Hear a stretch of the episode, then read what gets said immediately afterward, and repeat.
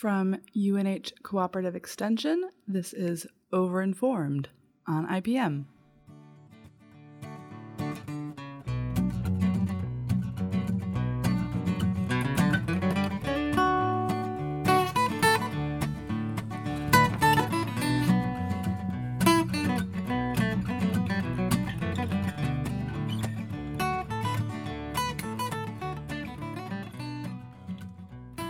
I got my start in entomology down in Virginia, where, like most of the country, agriculture means corn and soybeans. Because corn and soybeans are rotated, every once in a while, an errant corn plant will grow in a soybean field. I guess you could call a corn plant in a soybean field a weed. It is unwanted, um, but corn isn't really a pest organism, so the term weed seems inappropriate. um, of course, biologists came up with a term for this errant corn growing in a soybean field. You know, we just love coming up with new terminology, but I find this one particularly charming. They're called volunteers. And I just think that's so lovely. The imagery of a tall cornstalk standing, dare I say it, proudly in the middle of a soybean field being called a volunteer. It's just so charming to me. Uh, but back to the topic of this week's episode what is a pest? By definition, a pest is any organism detrimental to humans. That includes invertebrate and vertebrate animals, pathogens, and weeds. So, a pest could be emotionally detrimental, like the organisms that torment us personally. Um, in agriculture, we kind of divide things up into economic and nuisance pests. Economic pests cause damage that affect your bottom line, like uh, crop yield or quality. Nuisance pests are normally considered emotionally detrimental, uh, but in some circumstances, they can have serious impacts on your bottom line.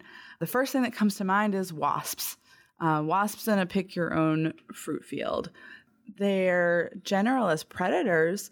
Um, they might eat a little bit of the fruit while they're doing it, uh, but not enough to hurt yield. But then on the other hand, who wants to pick fruit in a field full of wasps? These insects kind of swap from one side to the good guy, bad guy continuum pretty fast.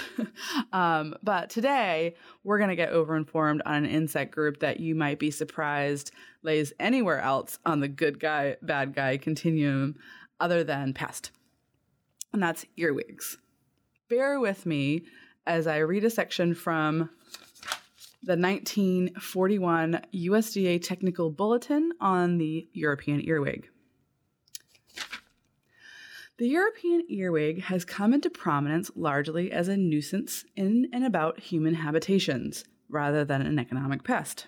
A furtive insect with foul odor and formidable appearing forceps, the earwig seems to have a proclivity for creating annoying situations.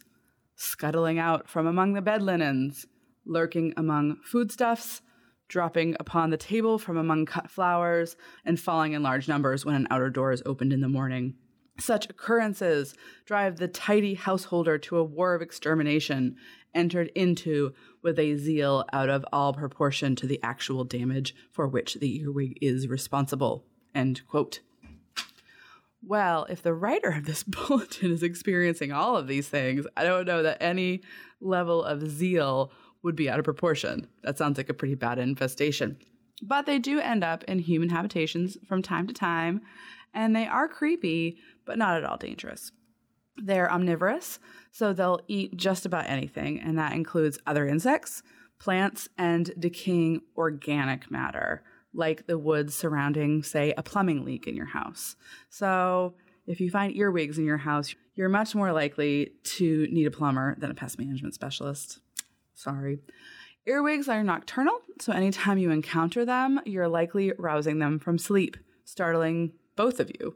Uh, and they are pretty startling, as they can pinch with chewing mouth parts on one end and a pair of forceps on the back end. These forceps can be bigger and scarier on males than on female earwigs. Despite all of this, this group is pretty interesting from an ecological perspective. Several species in this insect order take part in some level of maternal care. These mothers are often found guarding their offspring from predators, and they'll even clean their eggs of pathogens using their mouth parts. This behavior is very rare among insects. In agricultural settings, earwigs are thought of as both pest and beneficial predators of other pests, depending on the system. Uh, to understand more of the story in tree fruit, I called a colleague out in Washington state. My name is Dr. Rebecca Schmidt Jeffris. I'm a research entomologist at USDA ARS in Wapato, Washington. Um, so earwigs are really a mixed hat. They're sometimes a pest and they're sometimes not, and it just depends upon whether or not they can damage the fruit. Um, in pome fruit, so apples and pears, earwigs have been found, and this was research that was really recently published by Robert Orpet, who was a graduate student at Washington State to really only be beneficial. So he did experiments where he removed earwigs and added earwigs to orchards and found that where he added them, there was a woolly apple aphid biological control improved. Um, he didn't look at any other pests, but they're also known to be good predators of codling moth, pear psylla. So it's possible that there were other benefits that he just wasn't able to pick up uh, by his experiment. There's only so much you can measure. Um, but that where he removed them and where he added them, there were no differences in fruit damage. So a lot of growers um, are con- were concerned about, I'd say, up to 10 or so years ago, and thought of thought of earwigs as pests because they would find earwigs inside damage on apples and pears. But what Robert showed is that primarily what's happening is there are splits in the fruit, primarily caused by water um, flushes causing the split or mechanical damage. And the earwig would just go into the split for shelter and then start eating a little bit um, out of the already damaged spot. But split fruit's going to be culled anyway, so the earwig's not really causing damage in those situations. The other end of the, the spectrum is soft fruit. Uh, they do chew on cherry stems. They'll eat cherries given the opportunity. Um, and especially our organic nectarine and apricot growers have problems with earwigs. So Robert showed that augmentation worked in apples um, in an experimental kind of situation. We want to see if we can make it more commercialized and make it so some, it's something a grower could do. We want to know if it also works in pear orchards because they do eat pear psylla. Um, they eat codling moth. Um, they eat a few of our other more minor pests like aphids.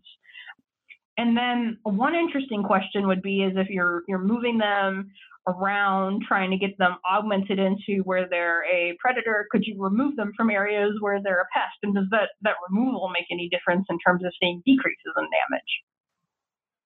damage? That's really cool. So, but do you have a, do you have a feeling about whether or not his work is enough to convince people that they're not pests in apple? Uh, it really seems to be leaning that way now. Um, one of the interesting things that he did in, in the paper that just came out, it's in biological control, um, is that he uh, also surveyed field manager opinions about earwigs. And most of them did not feel that earwigs were pests, but they were also uncertain about whether or not they were really good at biological control. I think um, as humans, we tend to believe what we see with our own eyeballs. And so people, uh, especially field managers who are, you know, making big decisions day to day, if they don't see something occurring, then it might not be occurring. And so they're used to seeing uh, woolly apple aphid mummies. They're used to seeing lacewing larvae moving about aphid colonies and eating things. They've seen syrphids flying through the air. They pull up their hand lens and they can see predatory mites. Um, but they don't get to see earwigs doing their biocontrol thing because they hunt nighttime. They are they are nocturnal hunters. They tree they tree forage at night and hide during the day. Um, so we're I think we're making strides. Uh, there are a few more steps to really convince people, but I, I think they're getting more and more sold on earwigs are good at pome fruit. Here's here's another question, not necessarily to do with earwigs, but what makes a good biocontrol? Oh my goodness, and that's that's a debate for the ages, right? so well, this is this is something I go through with people who are first starting to learn like what biocontrol is, and so you ask you ask them, you know, you give them an idea of uh, what a specialist predator is, and you give them an idea of what a generalist predator is, and then you ask them the pros and cons of using both of those for biocontrol. So obviously, specialists would be really good at attacking the pests that you want them to attack because that's what they're specialized to feed on. But if that pest isn't there or it's in low abundance, then your specialist is either going to die or leave. Whereas generalists like earwigs are really good at eating a bunch of different things. Maybe they'll control more than one pest at once, but that also means that they're not going to be necessarily focused on what you want them to eat. Um, so you get things like when people do earwig gut content analysis, they find out that they've also eaten things like uh, lady beetles, probably the juveniles and the eggs as they come across them.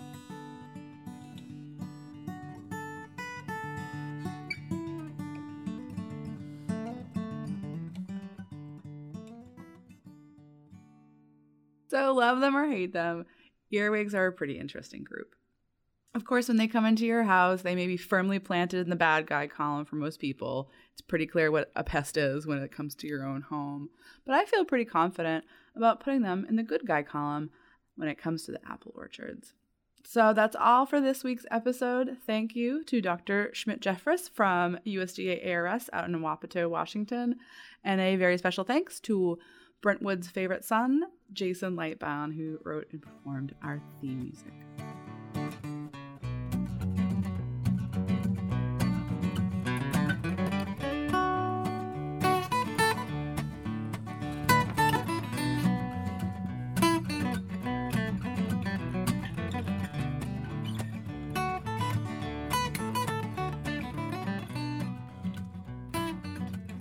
Overinformed on IPM is a production of University of New Hampshire Cooperative Extension, an equal opportunity educator and employer. All music is used by permission or by Creative Commons licensing. Views and opinions expressed in this podcast are not necessarily those of the university, its trustees, or its volunteers. Inclusion or exclusion of commercial enterprises in this podcast does not equate endorsement the University of New Hampshire, New Hampshire counties, and the U.S. Department of Agriculture cooperate to provide extension programming in the Granite State. Learn more at extension.unh.edu. Man, do I love talking about earwigs. it's so funny because usually I'm like, oh, it's a really cute bug, but I, I think I have a, a bit of squeam in me about earwigs. I am I have when they're where I don't want them or expect them to be. Um, I will say I had I had an earwig incident in the bathroom once. Um, it was hiding under the toilet seat and it didn't. It either bit me or pinched me, and I don't know which one because I was unable to actually witness the incident. I mean, to be fair, had it been like a cute little animal that did the same thing, you'd probably be just as upset. Yeah, because it was somewhere where I didn't expect it to be during private time.